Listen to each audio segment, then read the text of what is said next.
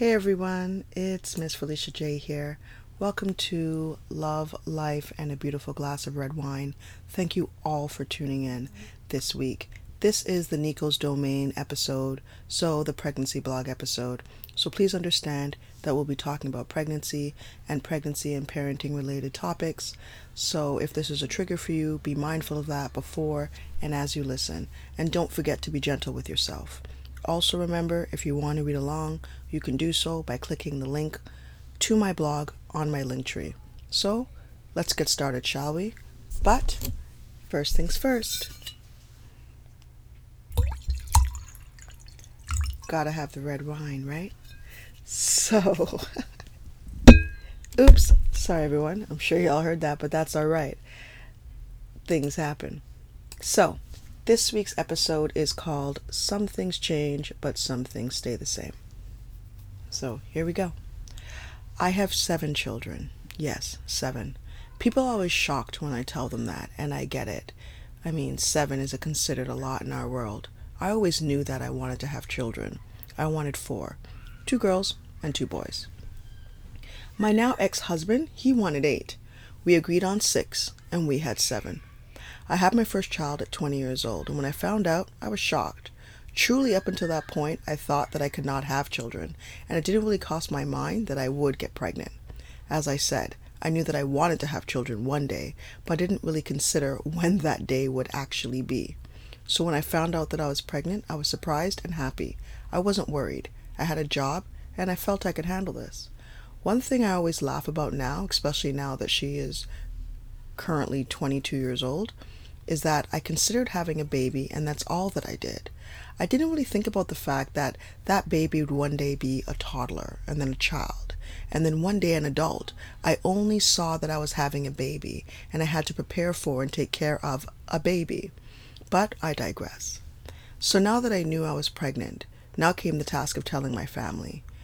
The first person I that I had to tell was my dad. I wasn't afraid to tell him per se, but I was, let's say, wary, I guess.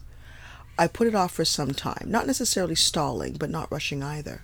In the end, circumstance made me tell him. My now ex husband and I had a fight.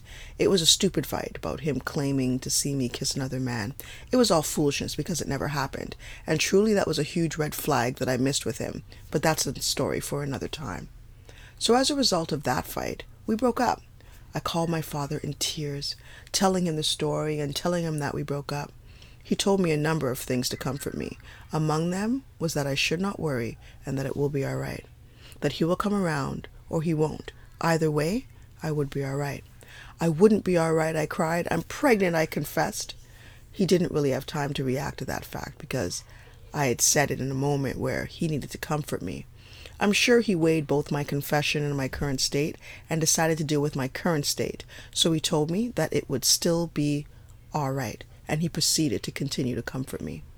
That was my first experience telling my, telling my dad.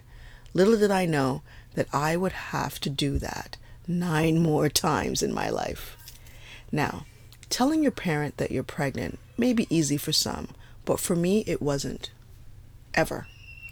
It was and always has been a point of contention. With my first, it was that I was young, preparing to go to university, and that this clearly was not planned, and therefore not planned for. My second was the same. I was still young with a one year old, and while I was not preparing at that time to go to university, I wasn't necessarily preparing to have another one at that time. I held off telling my father about that child until I was six months pregnant, so he clearly already knew. I just didn't tell him. My second and third child were five years apart, and my life was very different by that time. I was in university, and my life's plan did not appear to include having a baby, but I was having another one. I cannot fully recall how I told my father, to be honest, but I know that I had angst about it all. And that angst was present every time I told him, so it was there for the fourth, the fifth, the sixth, and the seventh. Each time it was hard for me to get out the words, but he never reacted with anger or anything like that. Yes, shock maybe, but as the number rose, it is shocking, but he never actually made me feel bad necessarily or anything. He spoke on timing, What will I do, etc.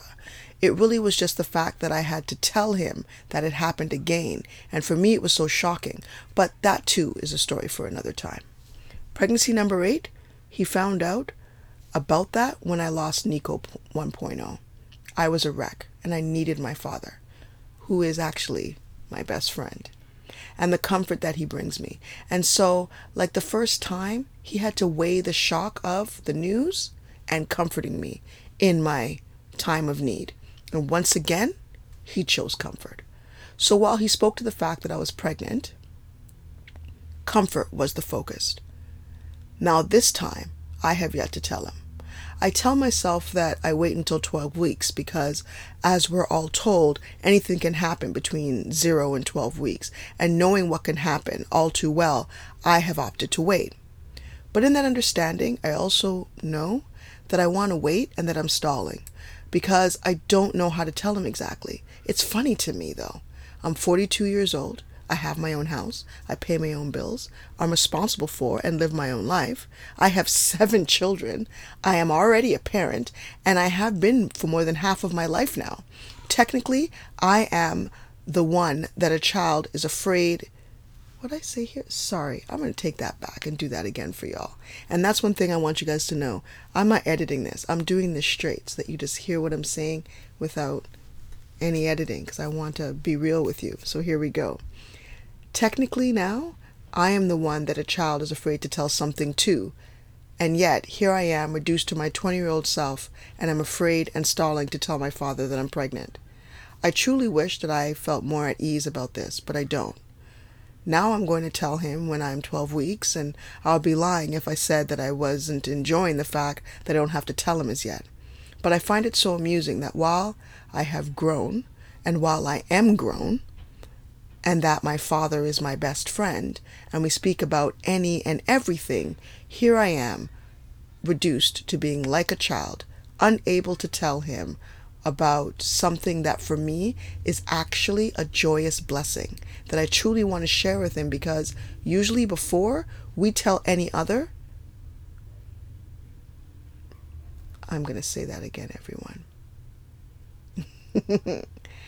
and I said, and everything went, and he.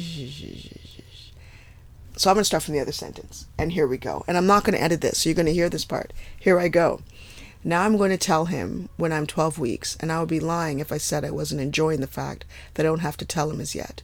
But I find it so amusing that while I have grown, and while I am grown, and that my father is my best friend, and we speak about any and everything, here I am, like a child, unable to tell him about something that for me is actually a joyous blessing that I truly want to share with him because usually before we tell any other, don't we tell our best friend? And that, everyone, is it for today.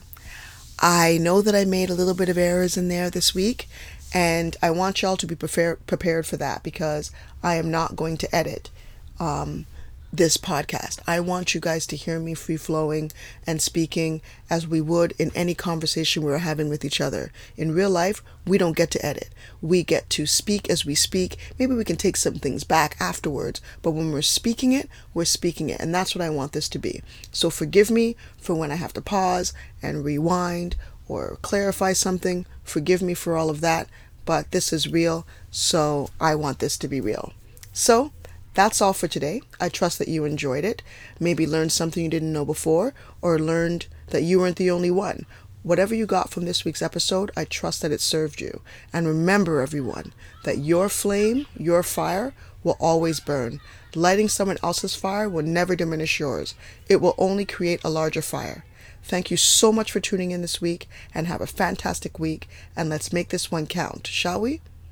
And don't forget, to look at my link tree to get pics so you can see the other the pics on my Instagram as well as checking out my blog.